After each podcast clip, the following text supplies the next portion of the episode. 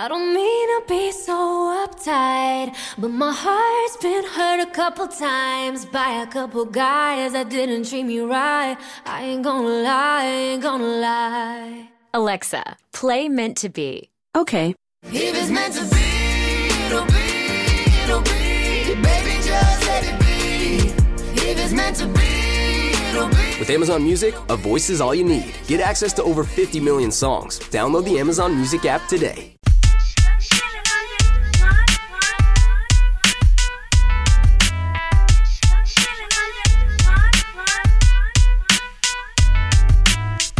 Welcome back to the 700 Block, the podcast. I am your host, Flaw 700. Yo, you can find me on Twitter, 700 Block underscore pod. Check out the dope new website, podbrosnetwork.com. Subscribe to the 700 Block, the podcast on iTunes and leave me a review. Also, man, download my apps and on all major markets, man. Um, th- just download the app. If you got an iPhone, if you got a Google phone, go into your app store and search for your boy. But enough about me. I got a special guest joining me, long time coming. Ladies and gentlemen, please welcome Q, the great. What's going on, Q? Hey man, I'm good this AM, man. What's good with you? Man, I can't call it. I appreciate you joining me on the block. I know we were supposed to do this last week, but um, it was like, you know what? I don't want to rush greatness. Hey man, it's all good. You know, I'm glad you had me uh, you know, hit me up to come post up on the block, man. I appreciate it. Yeah, man. Um, so how's everything going on on your side? You're in Dallas, Texas, I believe, correct? Yes, that's correct. Dallas, Uh, Texas. It was like a big hurricane, Hurricane Harvey. Is it still? Did, did it happen? Is it still going on? Man, all right. So Harvey came through uh, around that southeast part, kind of like that, that. That guy's gonna come through and mess up your life. You know, he gonna come and you know say, "Hey man, I ain't gonna treat you that bad," but when I get there, I kind of tear everything up and your credit all messed up. but, uh, but I mean, it hit uh, you know, hit the Houston area, Corpus, uh, Corpus Christi, Southeast Texas, places like that. But Dallas, we're far north, so the most we may get is some rain afterwards. But yeah, it hit at a category four, man. It was pretty. Houston's pretty flooded right now. Mm, damn. It be it's terrible when things like that happen, man. Hope everybody, you know, hold their heads up. It's easy for me to say because I'm sitting here in New Jersey, all calm, cool, and collective, and just other parts of the United States be going through natural disasters, man. It just be crazy, man. Yeah, man. It used to be. It used to suck because I think the last one was like 2005. No, 2008, which was Ike. But I remember I was in Rita, and that was like my freshman year in college. Now I like because I didn't have to go to school, but then trying to evacuate was something else, man. oh, no school for me today.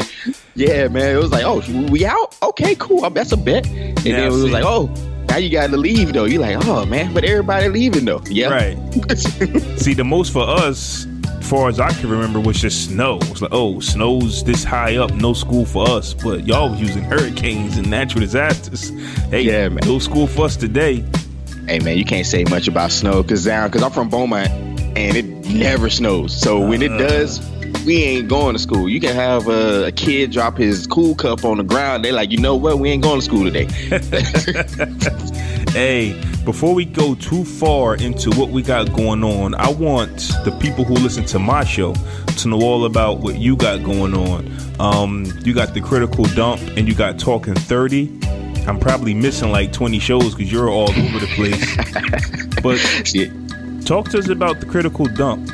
First off, right. first off, I'll say it's one of my favorite shows because as political as I think I am, I don't read the news. So when I want my information, there's certain shows that I go to and y'all tell me how it is and the critical dump is one of the reasons why I know why things is going on in the world today. So salute to y'all. Hey man, we appreciate that, man. So yeah, um, the critical dump actually was the first podcast we started, and it was kind of like a mixture of you know current events and just other things that's going on. So, especially it really started when it was the heat of the political debates and everything going with uh, Hillary and Dante. So Right. that's where we kind of got on, and we were like, okay, yeah, news is not really covering this properly. And I'm not saying I'm professional, but I was like, we need to get other opinions out here because, unfortunately, but it, this is a good minus of it. When it comes to things like media, we are actually trying to give information to a lot of people, and some people will hang their hat on what you say. And I think you know when it comes to places like News, CNN, Fox, places like that, they kind of understand that. So nobody really has time to read any, you know, go read the news or go look into these things because you're working, you're working, you got your family life, all that stuff. So that's what we thought we, you know, what we were going to try to bring with that. As of right now, it's I ain't gonna say on hiatus. It's just on a break. We're gonna actually probably start season two pretty pretty soon on that one. Uh, but from there, we branched out. I branched out and made Chopping Over Q, which is my own personal podcast with myself and uh, VJ. Actually, went through a lot of different co-hosts on it, but as of right now, it's VJ and Kayla, and same thing, man. You know, it's just radio style format. So I, I want to feel like if you coming in, you're either listening to uh, him and her on ESPN, or you're listening to, um, you know, any other talk radio show or something like that, like uh, DL Hughley. That's that's the type of format I go with. But we, you know, we created a TCD Media Network where we're like, okay, it's a bunch of us who want to do podcasts, may not always be in a line. So let's create a platform where if you wanted it, you know, you're part of our crew, but if you wanted to do your own thing, we are able to produce that for you. And then, of course, I branched out to radio, which is Talking 30 uh, on the after party, eight to you know eight to ten on Mondays, uh, Central Standard Time. we branched out there. yeah, you like that? plug, plug your shows, man. hey, man. but you know, we started off with that, and that's just more of a show for the millennials, and you know, kind of discuss things that we are, you know, our age and younger, either going through or have been through, and you know, kind of how we got through it, or it's just a play a safe space for people to kind of just have that discussion of what what they're going through in life. But hey, yeah, that's that. That's what we're going through right now. And first off, um, you mentioned something, and I and it just reminded me that we actually, I actually got the Podcast Brothers Podcast Network from you. I was like, yo, that's one hell of an idea to actually do that. You know, when you started your your network, I was like, yo, that's pretty dope. You know, why didn't I think of that? because we have a bunch of shows on our network. Well, well, before it was a network, you know, with the podcast brothers. First off, shout out to you again because when the podcast brothers was going through the little um, disagreement, I know you was hitting us up, checking to see if we was good or not. You know what I'm saying? So you know the story. But when yeah. it came down to the podcast brothers, you know, I started doing the 700 block, and then when the podcast brothers got back together, I'm like, you know what? I don't want to stop doing the 700 block. You know, so it's like, okay, we got two shows, and then Mama Yoga came, and it was just like, yo, let's just have a network. But like I said, I got the idea from you, so uh, salute to you on that. Hey man, I appreciate that, brother. And uh, yeah, man, I was happy. Everybody was able to work everything out. I always say, look, don't let don't let this business uh, tear up relationships, man. It's relationships is first. right. So we're both on the Spreaker network. What made you go to Spreaker? There's so many, just for the podcasters out there listening, because everybody goes straight to SoundCloud right? But when it's time to actually branch out and put your podcast on a platform that's going to help you spread across basically the world, um, what made you choose Spreaker as your platform? So I think uh, I looked at because I did a lot of research and I was looking around on different platforms and different, you know, what's available. And I think one of the things I really needed was do is there a platform that has a recording device or recording software as well as able to be used as a hosting platform to other things. And I think Spreaker was one of the ones that did pop up. It was fairly new because I don't I don't think they've been around that long. Um, I want to say maybe a couple years or if not longer. Right. But um, so I had SoundCloud, but I just felt SoundCloud was a little oversaturated. And, and that's just my opinion of it. Some people may think differently, but you know, we started off there, but then when I looked into Spreaker and things like that, I was like, oh, you can record online. Um, you can do it, you know, live, which I, I thought was pretty dope because I was like, yeah, let's get on freestyle. You know, let's do it. But then I think the thing that really is when you can then get on iHeartRadio, you can send it to your iTunes, you can send it to your Google Play, and you basically it's a good hosting platform. So I think that's what I wanted to do, kind of hit a one-stop shop. Just didn't have to go, you know, hey, let me upload it over here. All right, I'm uploaded it over there Instead, you can just basically upload it to once you upload the Spreaker, you can send it out to all the other uh, platforms you have, and you just have to upload it on uh, one source. Facts. That's exactly what I was looking at. Um, I forgot how I ran into Spreaker, but once I saw all it can do, like once I realized you can have multiple shows on it, and I'm like, yo, I can't. I don't think I'll be able to find this anywhere else. I'll I'll look at other platforms and the, and what they charge to have multiple shows is crazy. Yeah, You know what I'm saying? yeah, it- yeah. And I think that was another thing because, like I said, when we started the multiple shows on our SoundCloud, the first thing people say is, "Well, it's confusing because I don't know what's what." Because. SoundCloud just kind of puts it all together. It's like, hey, this whenever it's uploaded, this is where it's gonna stick. Right. and and the most you can do is maybe put in a playlist but how people operate on soundcloud or when they're using it they don't go look at playlists they just look at see what's your newest upload All of that is true. That that is exactly why I stopped up uploading the 700 Block and Mama Yoga's podcast on SoundCloud. Because people don't want to really they don't want to look for first off i was going to leave soundcloud completely but i felt like that was taking our faces off a major market. Because soundcloud is a major market. There's a lot of po- po- podcasts on there. Do i Yeah. care for soundcloud? No but i felt like we were kind of like putting handcuffs on us by taking us away from a certain um, um, audience because no matter what link you put out there for people to click on, they're going to go look for your SoundCloud link for some reason. Yeah. Like, if it's not on SoundCloud, they'll act like your episode never dropped.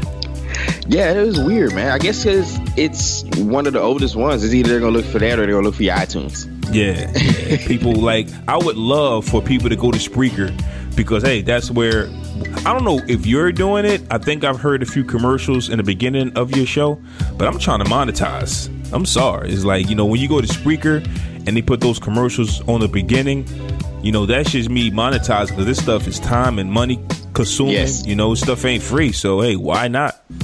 yeah and that was that was another thing too because i was like because first we were doing mostly youtube stuff Yeah, I remember And- that. Yep. And you know same thing you know youtube everybody's out there but i mean it did it was pretty fun because you know people can actually see you but i would rather to be like in a studio together because most of basically all my co-hosts don't live with me Right. or right. don't even stay near me so we're always on the phone and you know that's why i was like well maybe when we all get in one place then i'll start doing more video but yeah it's it's about trying to progress your podcast because i mean now some people they're only doing it for fun and you know it's their own personal blog they just want to do it because they enjoy it that's cool uh, I enjoy it. I, I like talking noise on the mic, but I'm like, hey, if I can talk noise and get paid for it, why not? As that is all we're saying. I love doing this too. Listen, you know I love. Well, first off, you and I got multiple shows. We just recorded the podcast, brothers, on Friday. It dropped today, which is Sunday, and I'm here instead of promoting. Well, I got up early to promote the podcast, brothers. That came right to the studio, and now I'm recording this show with you. That's dedication, man. This is Yeah. I love doing it. Flip open the mat, uh, the laptop, plug in the mics, and I'm ready to go. This is fun to me. Yeah, it's like la- uh, a couple weeks ago, I did two Talking 30 episodes. Uh, one in the studio, our, our normal Mondays, and then we did a live show on a Thursday. So we back to back, and then I did my podcast in between. so wait, wait, wait! Ain't you missing the show? Don't you got the um the pod Oh, panel? and I was on a yes, uh, so I'm on a pod panel as well. I, I missed the last one, you know. Uh, that's just me being a bad uh a bad co-host on that one. I had a lot of stuff going on, but yeah, man, that's that's pretty dope too, man. My man John Salvatore, he's a, hey, that's a that's a real brother right there, man. Yes, He- it is. Facts. Hey, he he's gonna let you know, but he got your back. That's what really matters out here because a lot of people don't. That's Let's true. be honest. That's true. That's true. I got a call up there one time, man. I want to be on the pod panel, man. Um, I think you record like Saturday nights, though, right? Man, don't make me lie, man. Like we were doing Saturday, but I think um, a lot of people's schedules and things like that started getting in the way. So we're, it's just whenever we can find the best convenient time for everybody. So that's what we try to do. And of course, you know, it's a time difference between him and I because I think they're about an hour ahead. I believe. Yeah, I believe y'all are an hour ahead of uh, Central Time, correct? That's correct. Yes. So, but I mean, other than that, you know, I, like I said, I enjoy doing it. It's fun. Uh, we get to talk noise, and I can just, I don't have to be as professional. I, just, I can just get on and just say whatever comes to my mind because I, I, even though I know a lot of people say, man, he just say off the wall stuff. I was like, I know, but it's really just to troll everybody. I don't mean no right, harm. right, right. but But that's what people love about Q. You know what I'm saying? Like everybody has their different personalities. As much as I talk on the show, I think people can kind of understand that I really don't talk a lot when it comes to social media. Like I'm not really that involved. I'm more like watching from the sidelines, and then it'd be like you and a few others to go back at it. Like when it's time to debate, I can see you. I remember you into Kenya from Kenya Talks podcast was going back at it on Facebook, and I'm just like, dog, this is too much. Yo, y'all, y'all just kept going and going. I'm like, I would have wrote two sentences and been out. Like, peace. yeah, man. Hey, I love Kenya. I always, because I always tell her that. I said, look, I'm going to challenge you. Just know that. Yeah. Like anytime, I'm going to challenge you, and. I, I enjoy doing it because the whole thing is not it's not to prove that I'm right. It's really just to make sure you got looked at all different angles before you came to your conclusion. Facts. Man, yeah, so, so you're a busy guy, man. But I want to little switch topics real quick. Um, did you see the fight last night? Uh, well, the fight that happened Saturday night. By the time this episode drops, it'll be Tuesday. What did you think about the um fight? If you saw it, okay, so I didn't get to uh, watch. I was like paying attention on social media. Okay, uh, because for some reason, you know, places were proud of it. So in order to go watch it at a place, it was I might as well order it. But then I was like, do I want to pay a hundred bucks on my cable bill for it? I don't know if I'm that interested. But uh, but I mean, here's my thing. I, who who thought McGregor was really going to win? Like honestly. Yeah, yeah. I mean, okay, you gotta. Here, here, here's the situation. Now, I'm a, I'm a big sports guy, but also you gotta look at the the skill set. Now, McGregor is a fighter. Um, Floyd's a boxer yeah, they sound similar, but they're two different fundamental things. Facts. All right. so you have McGregor unlearning fighting. I don't remember what his uh, actual fighting style was, but he's an MMA guy. Yeah. So he's unlearning to use his legs, just to use his, uh, you know, use punches, learning how to move around the ring, learning defensive, all that stuff. So he's basically learning a whole new technique. Floyd was practicing. I mean, it's, it's like any other sport. It's like if you have played basketball all your life and you challenge, I don't know, I'll just say me, one on one. Most I've done is watch it. So now I got to go in and learn it. But you've right. been doing this, so now you just go in. Okay, let me just shoot some shots at the gym. It, yeah, it's really no contest, man. It blows my mind because I'm not a boxer, but I've been watching boxing, and they'll tell you boxing is like sweet science. You know, yes. it's like it, it's a thinking's man sport, and they've been comparing boxing to MMA for a long time, and boxers will tell you the MMA guys can't get in there because they don't have the discipline to, um, excuse me, to box, and the MMA guys is like you know boxers can't step in our octagon because you know they don't have enough weapons, blah, blah, blah. So at yeah. the end of the day, after the fight, McGregor lost. He kept saying, and he doesn't hit hard. He's just, um, he's basically was saying Floyd was patient. But we all know that. So yeah. you really thought you had all this time to train. Obviously, you didn't do no homework. This man is patient. He's a he, he's a defensive fighter. Even though Floyd was coming forward a lot in this fight, but he still oh, yeah, he, was a defensive fighter. Yeah, because he knew he's like, okay, yeah, this ain't a fighter. So there's points where McGregor dropped his guard, and it's like, oh, it's that's easy. Yeah, right, right. Yo, McGregor was sitting here with so many love taps, it was ridiculous because he was tired. It was just like, okay, Floyd, please put this man to sleep.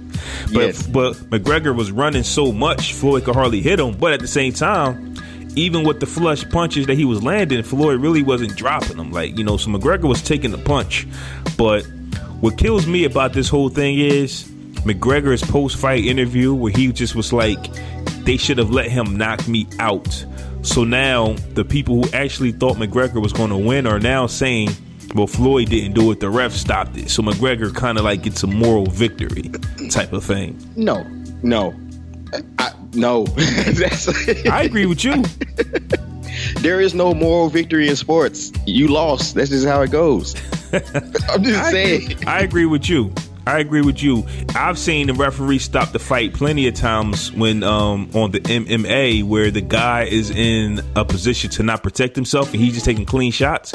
You stop the fight. You protect yeah. the fighter. He was you're not trying to. Huh? You're not trying to get him killed out here. Facts. The ropes was keeping McGregor up. If the ropes wasn't there, he would have fell right through them. He would have fell down. But the ropes was holding him up.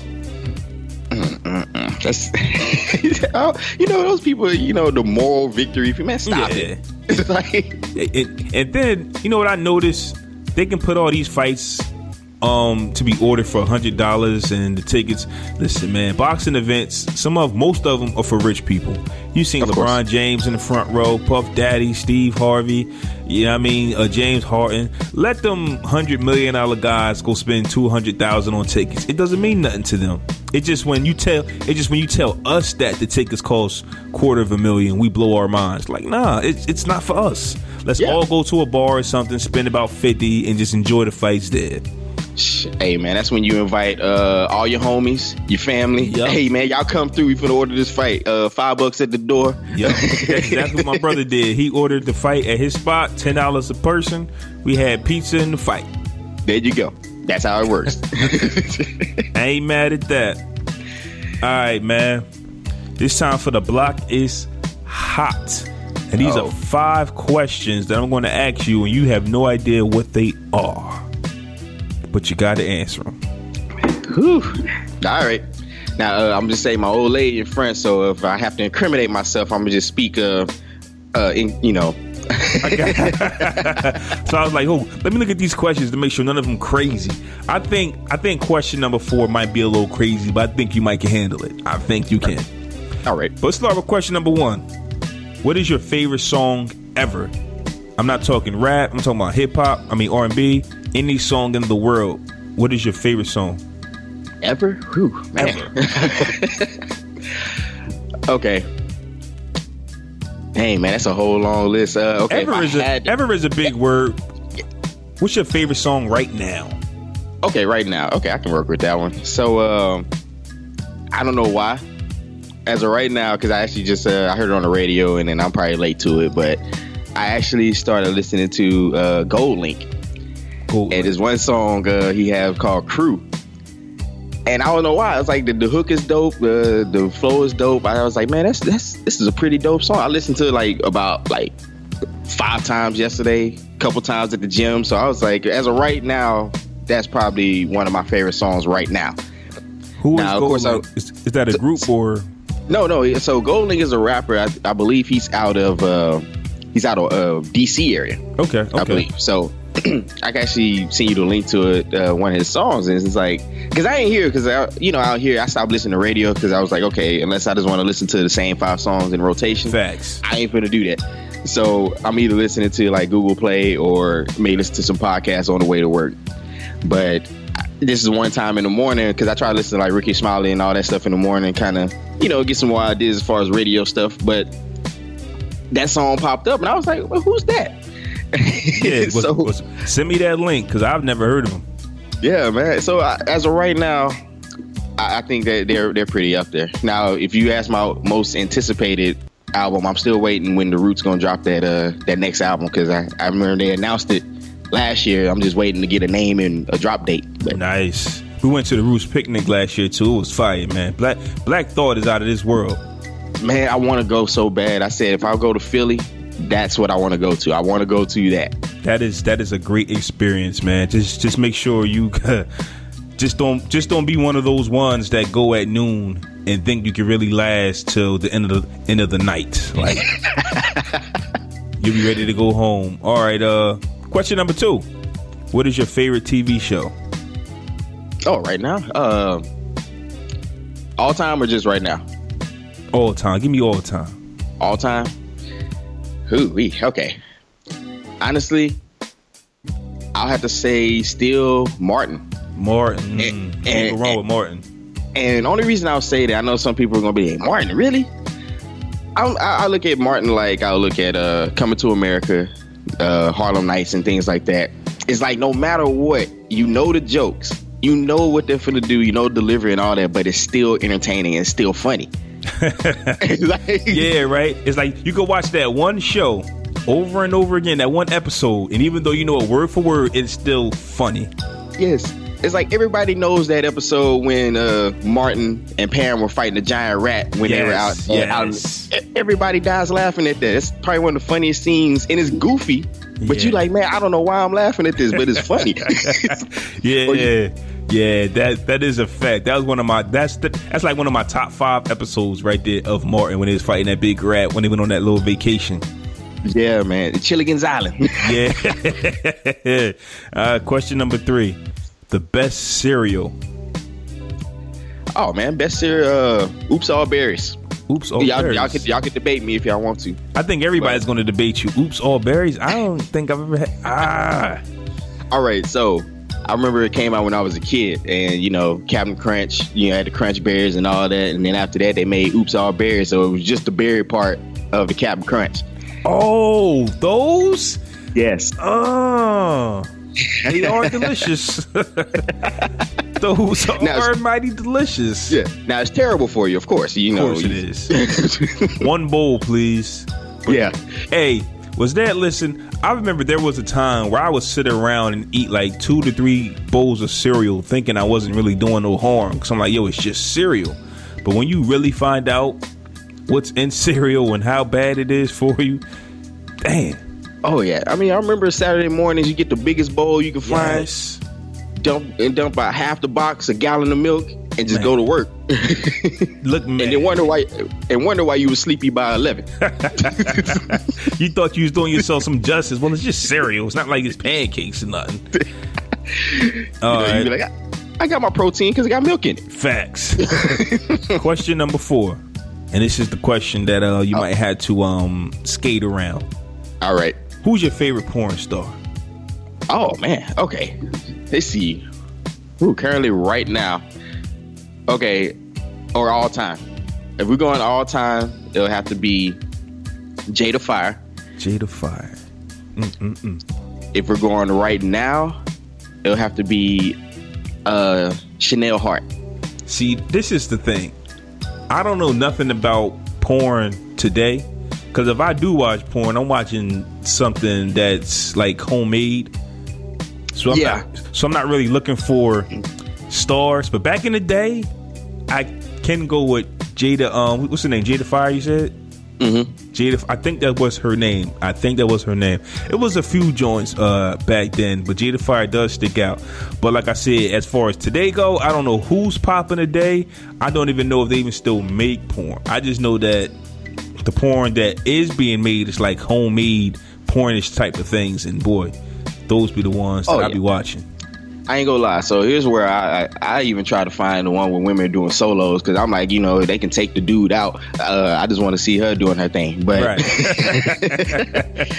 and Well- now I can't I can't say the worst one I ever watched was with uh, Jhonni Blaze. I don't know if you ever got ever actually watched that one. I'll be honest. I just watch them. I don't really study who they are. Okay. Um, but there are some that stick out. Like you know, when Pinky first hit the scene, she was fired when she Oh, yeah. first hit the scene. I don't know what Pinky's doing now. Well, see, so Jhonni Blaze was the she's a Houston stripper. okay, And she was also one of the ones that was allegedly dating Drake at the time. okay, yeah, yeah, yeah, yeah. I heard So- the story.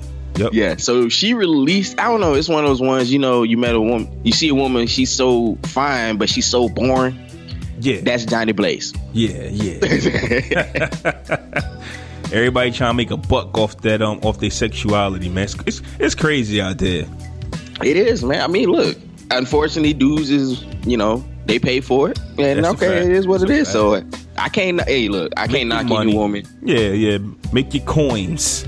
Yeah, All right. Question. Question number Nah. five. Question number five. If you could sit on a random bench in the park and talk to anyone, who would it be? All right, talk to anyone. So if I, for some reason, we just got like a time machine, I would actually want to. Hmm. Okay, I'm gonna do. I'm gonna do two. I'm gonna do alive and not alive. So um, alive, it'll have to be. Hey, that's that's t- that's kind of tough. So I would say I don't want to speak to Barack Obama. You and the only reason to? I would- yeah, only reason is because I want to know what really goes on behind the scenes of all this stuff that we be seeing. Mm-hmm. So I'm, I'm, I'm gonna be more, you know, hey man, let me pick your brain real quick. Okay. Now, who passed? It had to be Malcolm X. Mm. Dope. That's what's up. See, those questions wasn't too bad, right? No, no, I was thinking it was like, hey man, when the last time you did like, whoa, Oh whoa, nah, on, nah, nah, nah, nah. Definitely, definitely wouldn't do all of that. Nah, because I wouldn't want nobody hitting me with no crazy questions. You know, Yeah. I just try to keep it fun though. You know, try to keep it fun. That's when you got here be like, man, my family here, man. What you trying to? No, Yeah, people people might do that for like shock value. Oh my god, did you hear what they said on that show? Nah, I don't do that here, man. I, I don't, I don't like that stuff, man. It's like, okay, if you got some shock value with content, but if you're just throwing it out there because you're trying to create clickbait, Right. I, I got issues with that, man. Right, little clickbait. That's that, that's the fact. Well, that was the block is hot segment. Five random questions. So if you plan on being a guest on the 700 Block podcast, expect five hot questions coming your way straight from the block. Man, my next segment, man, is get off the corner. Get off the corner is where me and the guests or the guests that are on, we kick somebody off the block because they didn't violate, man. Me personally, I'll go first. All right. Charles Barkley is who I'm kicking off the Oh block. man. Charles Barkley um, for his recent comments that he made this past week. And what he said was, I'm 54 years old. I've never thought about these statues a day in my life. I think if you ask most black people to be honest, they ain't thought a day in their life about those stupid statues. What we as black people need to do, we need to worry about getting our education. We need to stop killing each other. We need to try to find a way to have more economic opportunity and things like that. I'm not wasting my time and energy screaming at a neo-Nazi or a man you've got or a man you've got to take down his statue or saying, "Hey man, take down the statue." Now I get what he's saying, I get it. but here's my issue with Charles Barkley. He's n- never part of the solution ever. He always add fuel to the fire when it comes to black issues. Whenever something happens in the community, whether we riot, whether we march, whether we want to stand up for something, they put the microphone in Charles Barkley's face, and the first thing he says is, "Man, black people are so stupid." Yes. Those are the first things that comes out his mouth, and the media always runs to him. Listen, Charles Barkley does not speak for us. No. That's But- that's but but that's their go-to guy.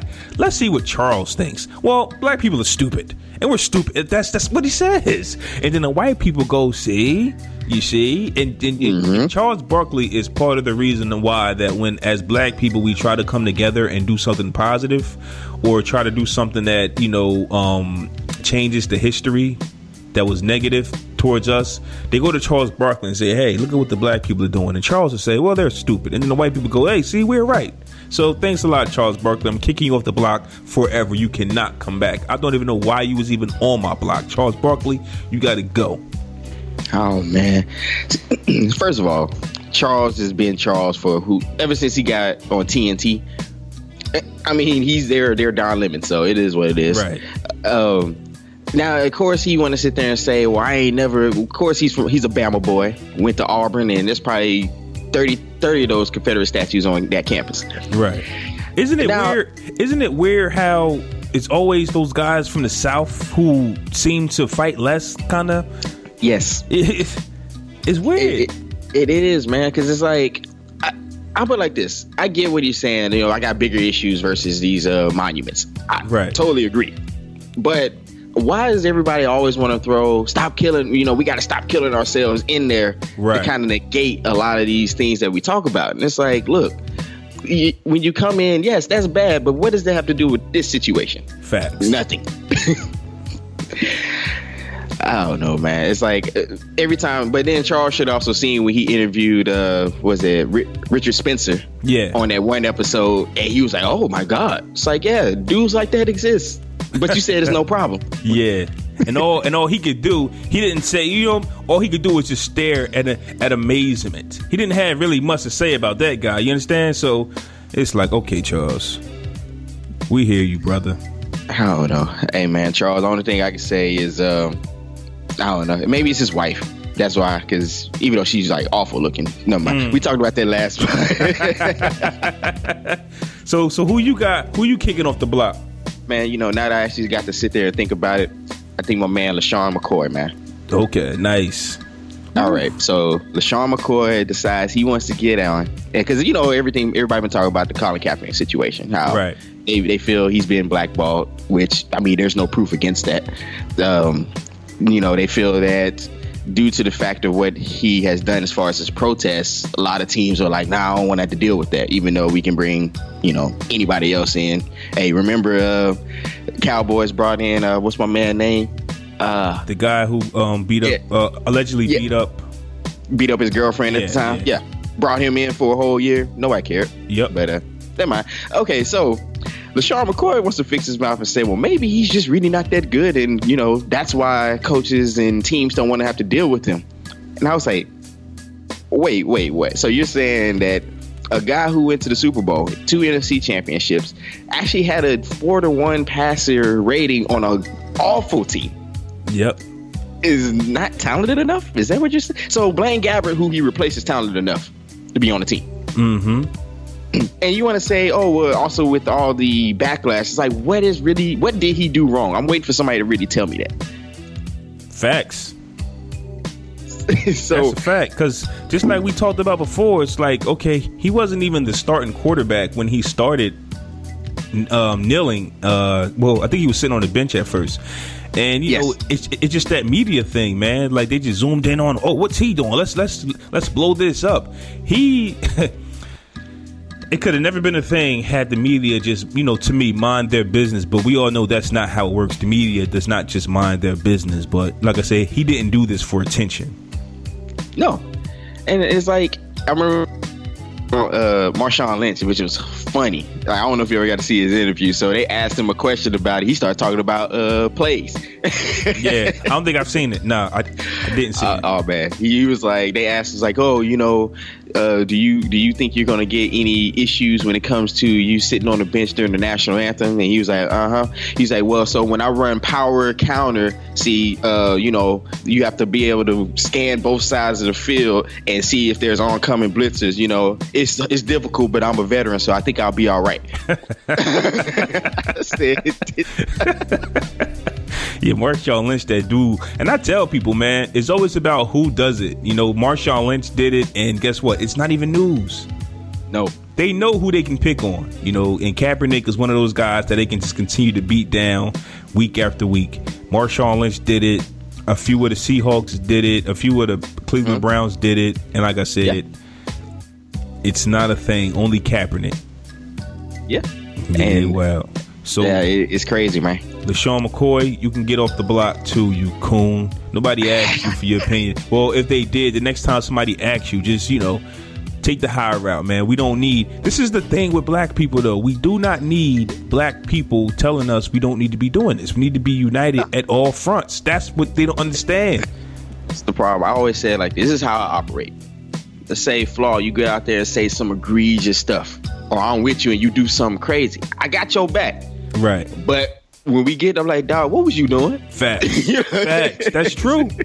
All all we doing is giving the media the right ammunition to be like, listen, LeSean McCoy, Charles Barkley, George Foreman, all of these guys are saying y'all are stupid. Like we're not racist. But anyways, Yeah. forget It- them. And one more, one more fun fact: wasn't LeSean McCoy the one that tried to call Chip Kelly a racist? This is true. Oh Okay. man, how could we forget about that? Well, maybe maybe you weren't good enough for that system, LeSean. How about Yeah. that? yeah, all the black players that got traded or released, y'all just weren't good enough. Yeah, y'all just weren't. Yeah, facts. hey, it's a little little topic. Um, a little um snippet, not a snippet, but a little article that I was reading on before the show started, and I just added it late. But Jay Z's mother wasn't too happy with him outing her on her sexuality on the song 444. So my question to you was, well, that's the song where he told everybody had that she was in a uh, gay relationship. Yeah, And so my question to you is would you ever create a album or anything, create anything and talk about family members without them knowing or would you talk to them and if they was bothered by would you still create your creation? See, I would say like this. You can continue to go forward with it, but just realize that, you know, it may cause some, you know, adverse effects to that relationship if that's how it goes. But like when I get on the radio or I get on my podcast, I talk a lot about you know my life and even like I use my wife a lot for some jokes. I, I come back and tell her like, yeah, man, I talked about this, this, and this, but you know she'll laugh it off. But as far as like would I go in and kind of spill like some spill some tea on somebody and they don't know, I, I don't know if I can do that. I, I think if it's something like that, I would have to kind of say, hey, look, this is what I'm thinking. Is this okay if I speak on this? What if it affects your life though? Like, what if it's kind of like writing a book, right? And these are the events that happened to me, but cousin Ray Ray just happened to be there. Yeah. Are you going to describe that situation, even though Ray Ray might be like, "Damn, dog, why'd you put that in there?" But it happened. It's I was there. It's a part of my life. Yeah. See, what I'll do is uh, I would never put names. So like a lot, like a lot of subjects, I, if I do speak on a scenario that I've been through, I don't put names. You you know I was there, but you'll get like, oh yeah, Joe or um, Okay, okay. Roger. You know, just some random name out the blue because you know I don't want to disclose a lot because some people may not be ready to talk about it. So You, writing, you so writing books would be easier to disguise. So what about back to the music? Because you can't describe, you can't disguise the music though. Yeah, you can't. Um, I mean, only other thing he can he could have just said, you know, I know a woman, and you know, she went from basically faking the funk, and then she till she really found love. You know, I don't know how he could have put that in a rhyme, but That you might know, have been trash though. Like he, Probably. just a random woman, and she turned like, "Nah, Jay, who who you talking about?" yeah, exactly. So now it causes more questions. Like, wait, hold on, who who is he speaking on? I was working on um, some music a few years ago, and for the first time, I was trying to go personal with it and talk about my life. And I had wrote some things that I recall happening that you know certain people in my family said.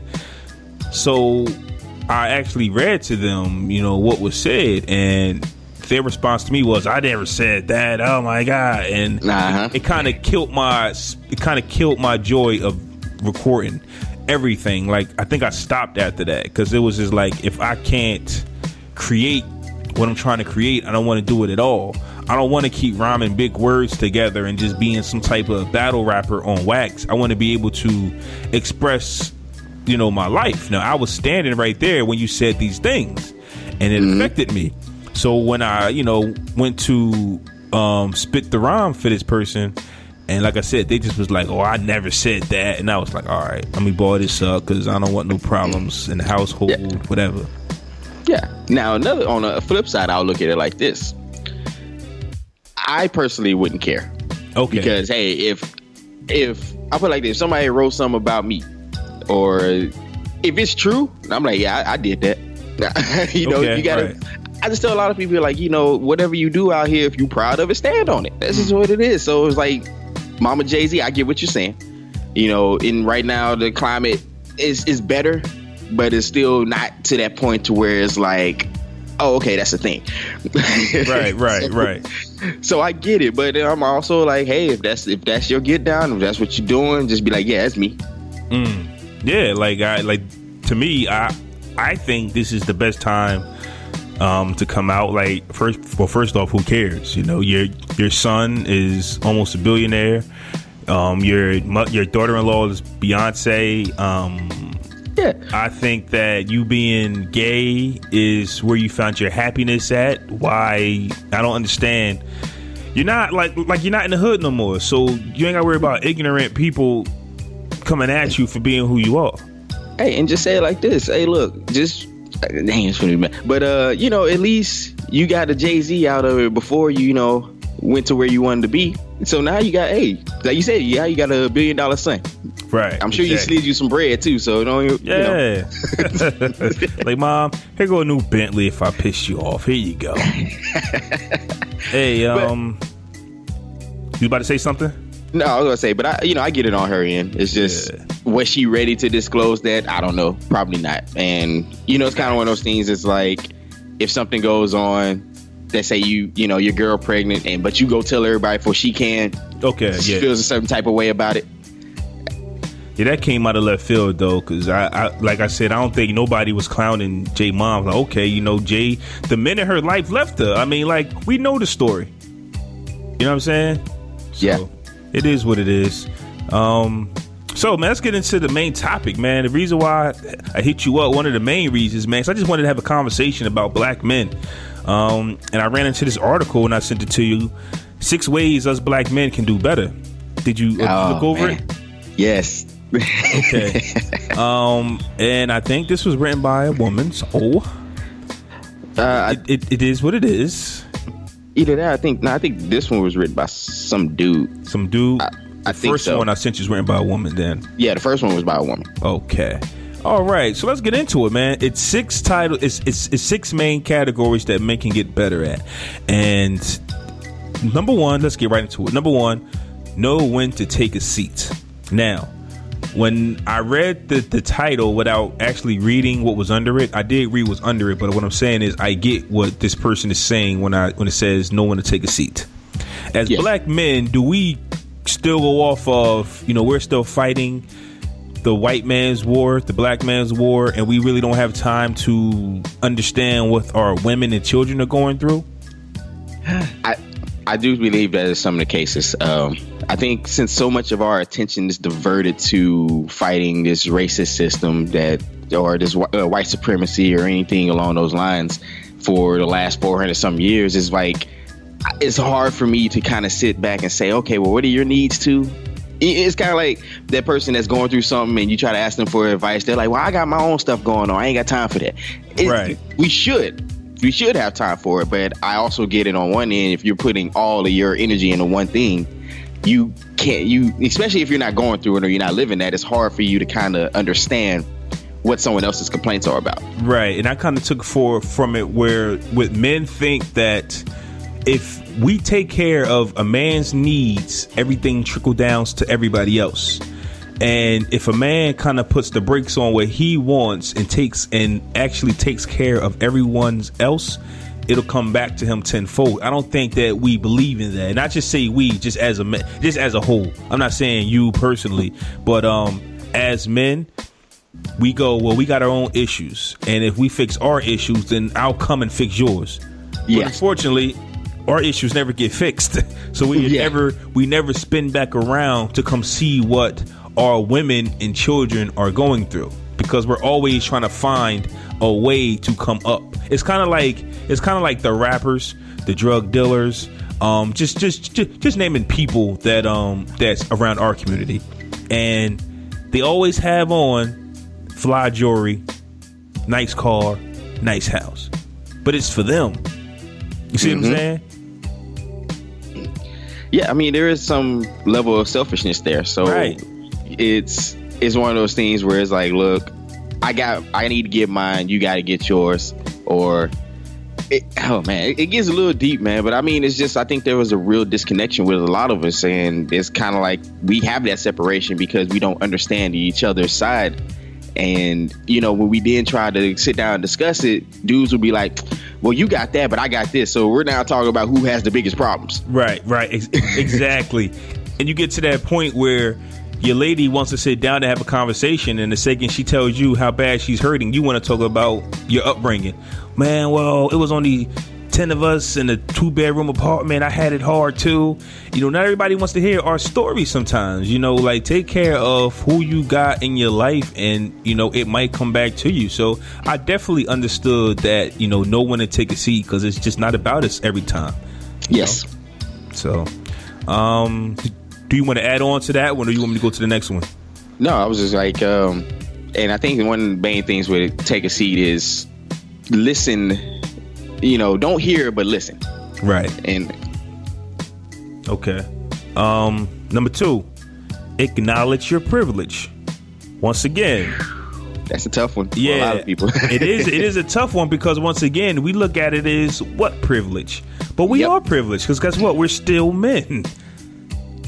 So we still Yeah. have a privilege over certain genders. You know what I'm saying? Like over certain individuals. And as so many more, um, you know, people come out as certain types of genders, kind of like the black man kind of moves up in the food chain, and we can't just be looking down at other people. You understand what I'm saying? yeah, and I was like, some of the, some of the issues that I think one that word rubs a lot of people the wrong way. Privilege, because they're like, "What do you mean privilege? I ain't rich." It's Right. kind of like that's, the- that's the first thing you don't think, think you about. are privileged. and we look at what what that privilege is, and we're like, that don't equate to nothing. Okay, I can go walk down the street, and nobody gonna mess with me. But I still got to worry about these cops out here that's gonna kill me. And then you have the woman be like, well, I got to worry about that. And if some dude decide that I'm, I- you know, I'm his that day, then I got to worry about that. Like, Yeah. ah, it don't happen all the time, you know. Right, so, right. But how often does that happen? We always like we don't really take the message that's given to us on a, on a serious note. You know what I'm saying? It's like okay, we got to worry about the police, but the women do too, and they got to worry about somebody snatching them up off the streets. We don't got. I don't think we got that issue. Nah, well, I remember there was at one time in Houston they had a uh, had a dude who was doing that. That was, that was kind of gangster though, but To other men? yeah, Oh wow. yeah, it was a while back. Um, man, look, Yeah, that's that's you that's, know, that's, like, that's that's kind of wild. I, I gotta Yeah, do my googles on that. Yeah, you know, a lot of dudes gonna be quiet on that because it's like, man, I can't go back to my homies like this, man. Um, I've been deflowered. No, stop. Go ahead. and also with the privilege, even with the jobs, you know, it's like you know we make more than the women. Um, but, but but once again, we have our privileges. It's just not what we would, you know, we we can get more. So we kind of like focus on the more instead of acknowledging what we have, and then going, okay, listen, we have it better than some people. We seem Yeah. to don't think that way at all. it, man, look, it's the historic. The history of this country has blinded us to a lot of things, and I think the fact that we're, like you said, we're still fighting this 400 year war. When you say privilege, it's like almost like if you go try to talk to a, a white person and say white privilege, and they're like, "Man, I live in a trailer. What are you talking about? I'm not um, Bill Gates."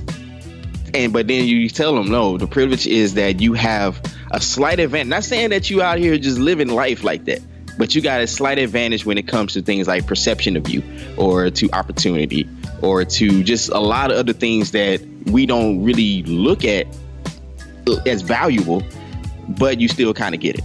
That is that is the greatest point of this whole topic. Like that makes all the sense in the world. Like even though you you live in a trailer, you're still a white man. You know, recognize your privilege. You know, you're still a right Yeah. a white woman. Recognize your privilege. And even though a black man, even though you come from the gutter, you come from the bottom, recognize your privilege. You know, um, there's women, there's black women, there's black children who aren't as privileged as you. So stop making this all about us and you know start making it more about them and like i said in uh, about five minutes ago it'll come back to you you know? Um the third one was realize that pro-black means pro all black people. Now i don't consider myself being pro-black but this is a topic that has been on my mind for a while just not in these words. As far as black people as a whole um we had an episode on the podcast brothers where the guest was like um when it came down to black people fighting for their uh, rights and equality the women kind of branched off and wanted to do their own thing for women's rights. And it kind of like kind of like made like two different battles and um, it kind of took the power away. And i've just been seeing black people divided by their sexualities by their genders by saying, "Well, I'm a straight black man, I'm a gay black man, I'm a transgender, and I'm a there's there's so many genders that comes out." To me, all that does is divides us in so many ways that there's not enough strength to fight the battle that needs to be fought. You see what I'm saying? Yeah, I, I get it. I'm Um, not I- I'm not knocking nobody for what they're doing, but if we just came together as one under one umbrella, be who you are, represent who you are. But I don't understand. I don't I basically don't see the advantage of having six or seven different organizations. You understand what I'm saying? Yeah, be, um, there isn't one, and it, I think that has become a problem. Is that I, I, I, mean, you know, I talk to this about a lot of a lot of different people. So, and I, mean, I talked to a buddy of mine too, uh, who happens to be a gay black man, and I we we, we speak because I was like, okay, man, because maybe I'm missing it. I was like, but here's a lot of things. Is like no matter what, he said, "Nah, you you're black first. They don't know Facts. if you are gay, lesbian, etc. Unless you tell them. It's like, yeah, you're a woman, but you are a black woman, so you're a double minority. And unfortunately, that that's a little bit harder to deal because it's like, okay, you're a woman and you're you're uh, happen to be black as well. So it's like, at what point does the womanhood or the sexism take over the racism? Is it same in the, you know, that's that's a like you got to really kind of find a way lane for that one. But yeah, I mean, if I can divide you up and y'all fight amongst each other, you're not going to get anything done. That's exactly what I'm saying. That's exactly what I'm saying. They they they keep creating every like they keep creating so many different lanes, and now we're not as powerful as we can be because there's a few thousand here, a few thousand there. We're not fighting for the number one cause, and that's equality for black people. We we all should be under the same umbrella, fighting the cause, standing side by side. But some people I think get uncomfortable standing next to certain people and then you have the other people uncomfortable standing next to certain people because you might judge them in a certain way. You Yeah. know, and that's basically what this means is, you know, being pro black means all black. If listen, if you're black, that's the first thing that matters. That should be the only thing that matters. We're black and we have one common goal, one common agenda, and that's to overcome. Yeah, and Yeah. No, I was gonna say, and yeah, it is unfortunate because you have a guy, you know, oh, you're gay, oh, I can't rock with you. You're Yeah. you're detrimental to our whole cause. It's like, well, how? You know, when? But now, go ahead. You can think. Let me tell you something. If we go to war and it's a transgender or a gay person next to me and we fighting side by side, do you think I care? you know what I'm saying? It's like that's that's the thing that people need to need to understand. It's like I don't care if you on my side. Like like we if we're on each other's side, we're on each other's side. Let's ride or die and let's get what we got going on um, accomplished. You know, like quit with the divided stuff. But that's a good. That's a that's. But I think that realizing that you're pro pro black means that you're pro all black people is something that I don't think people understand. You can't be out here trying to uplift black people and then you know the second. You know, you see a gay person or transgender or anything, you know, you want to talk down to them. You can't do that. So, Yeah, and I think I think some of the reason that exists, like I said, goes back to things we've learned in this country, and or the things we learned outside of it. So I remember uh, I had a discussion with one of them, and they were like, "Well, why is it that a lot of you know straight black males really don't like you know the LGBTQ community?" And I was like, "Well."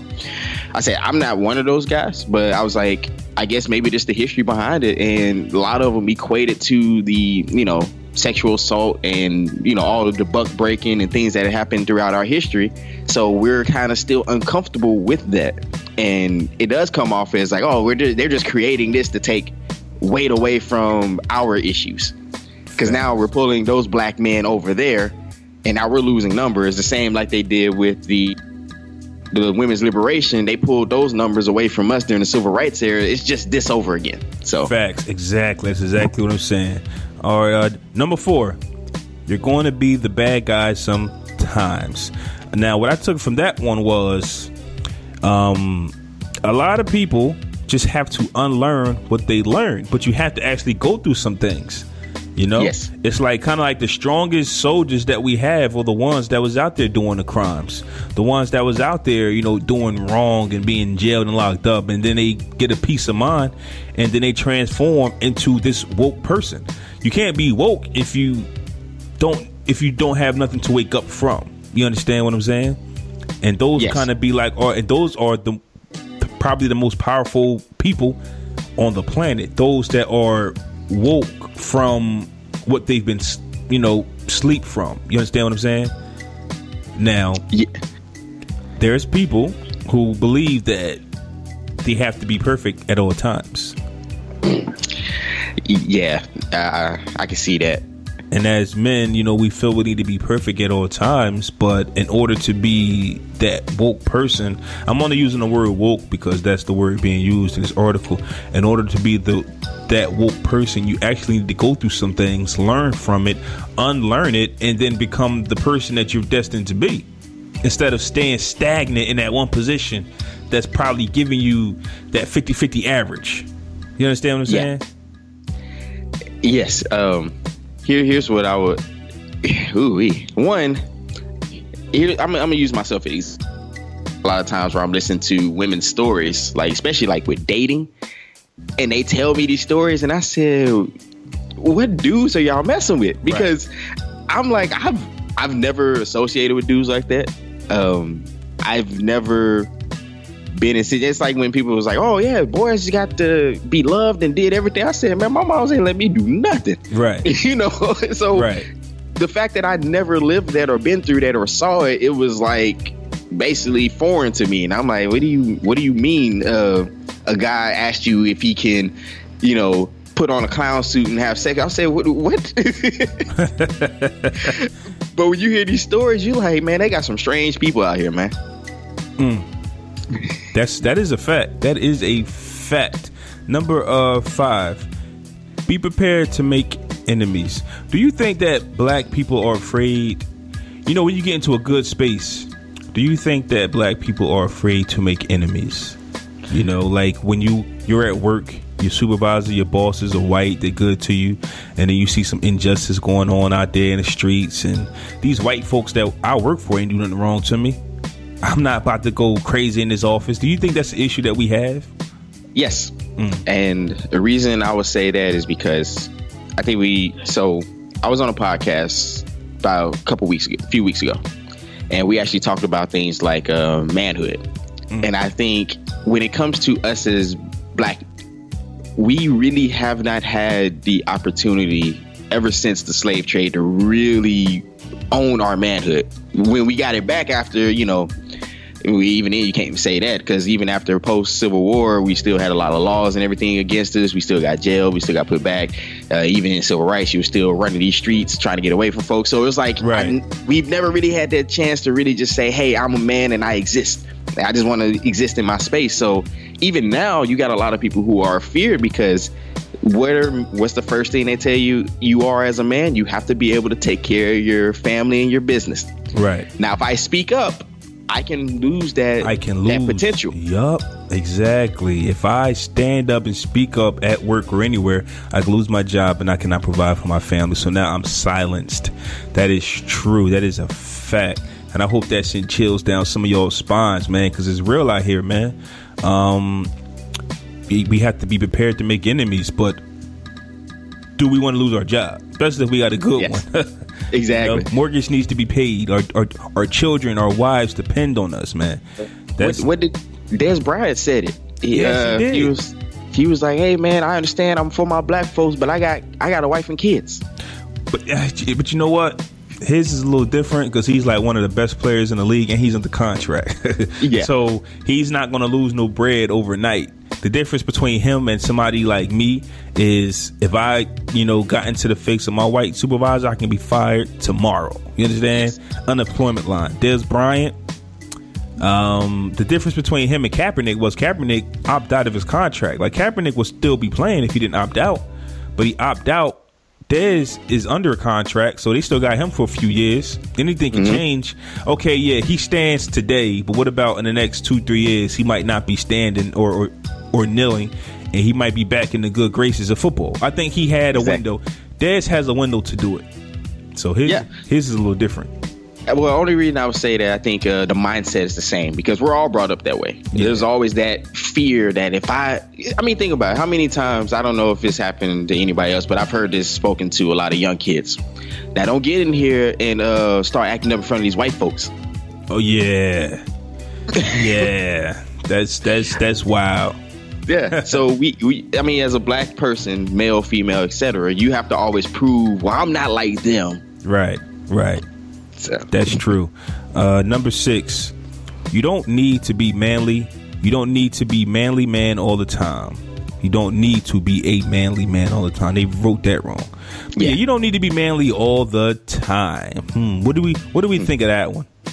Well, it kind of goes back to that first one. Is like I never really had a space to really operate and you know exist in my manhood. Not say you know I think that's where quote unquote toxic masculinity comes from because I have to be manly all the time because ain't nobody gonna take it from me again. Yeah, facts. All right. Then another thing is like it's it kind of goes with dating as well. I don't know. Uh, like I said, usually people find this out, you know, early ages. But it's like when I act like I'm a quote unquote alpha, I give like even if I'm not, if I at least try to give the persona, I get more loving that way. Mm-hmm. She's yeah. she's more drawn to me that way. Now maybe it's something that she's taught. I don't know, but that's why you get a lot of dudes who be like, "Girl, come here." You know, they they get on that disrespectful stuff because hey, it worked. So hey, I'm, I'm, I'm that's that's the game. I'm gonna play it. Now, when they said when they tell us you don't need to be manly all the time, that's cool. But Mm-hmm. us being unmanly needs to be accepted before we can say, "Hey, that's a cool thing to do." Because anybody can just say, "Hey, you know, you guys are too manly. Loosen up a bit." Okay, and if I do, I need this to be received in a way that I would feel comfortable doing this again. Because it's not just about us being unmanly, it's about, you know, how people look at us. And that means a lot to us, you know, as men. Do you look at me as a dominant man, you know? Yes. Um, if I am uh, acting unmanly for a certain period of time, are you going to judge me on that? And that's just based on, you know, the people that you are around, um, the company that you keep.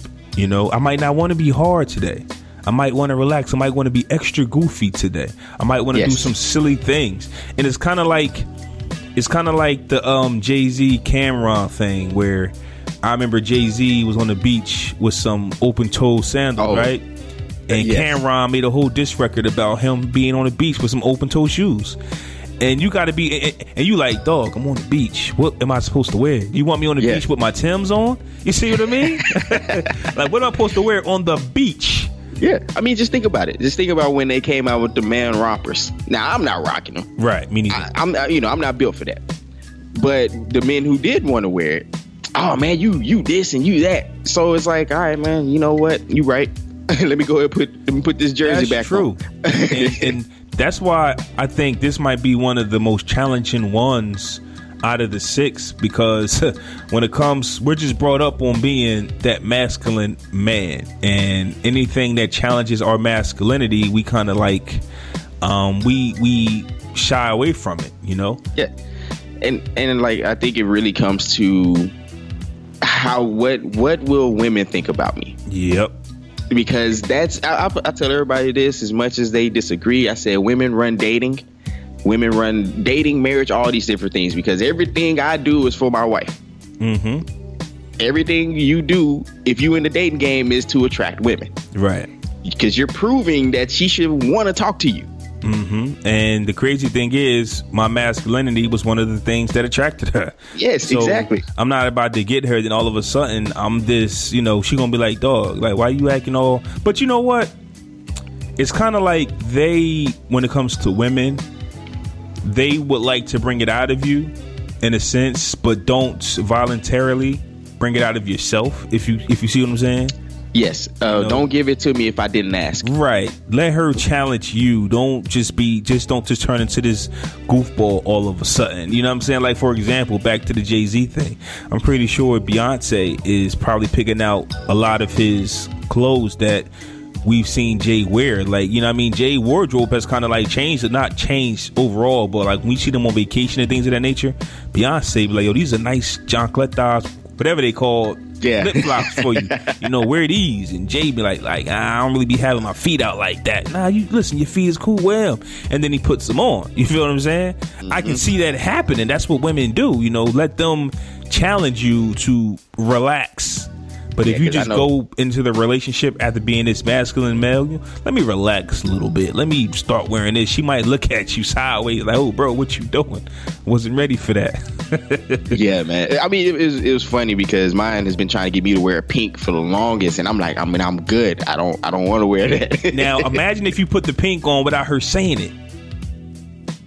She might Nah, have looked at you Like, like, you doing? yeah, it's a problem.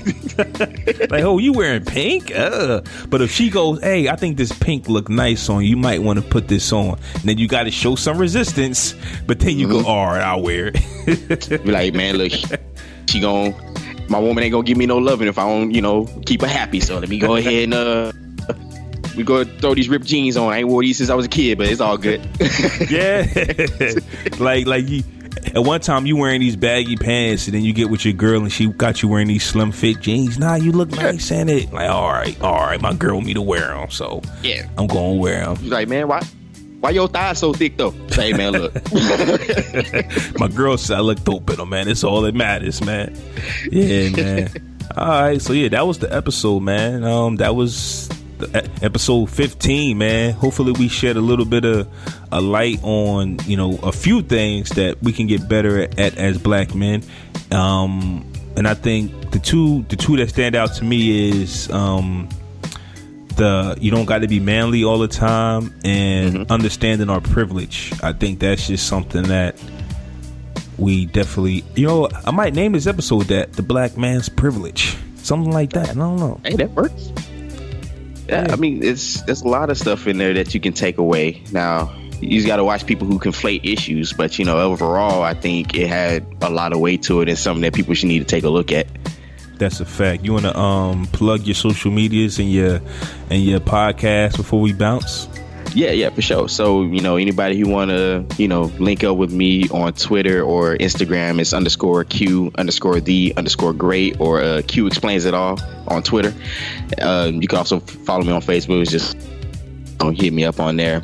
If you want to follow the TCD Media Network, you can actually follow us on on Twitter. It's uh, at TCD Media Network. Or we also have a Facebook page, which is the Critical Dump and the same with talking 30 we you know talking 30 on uh, twitter and on instagram is at talking 30 30 uh, 30 is spelled out. You can also follow it on facebook which is talking 30 radio show.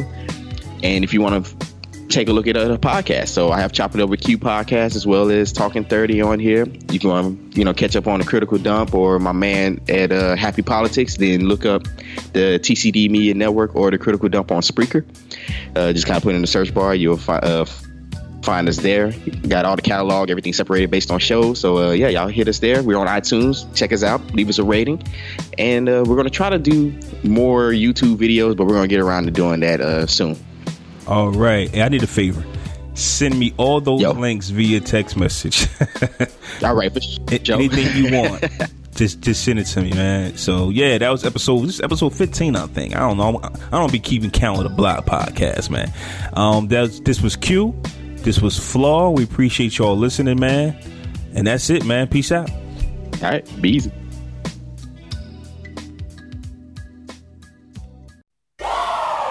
Want entertainment designed just for you? Then check out customizable streaming TV from Xfinity. It makes your life simple, easy, awesome. Xfinity gives you customizable streaming TV options. Enjoy the most free shows anywhere on any device, and even access your streaming apps right on your TV with X1. Go to Xfinity.com, call 1 800 Xfinity, or visit a store today to learn more. Restrictions apply.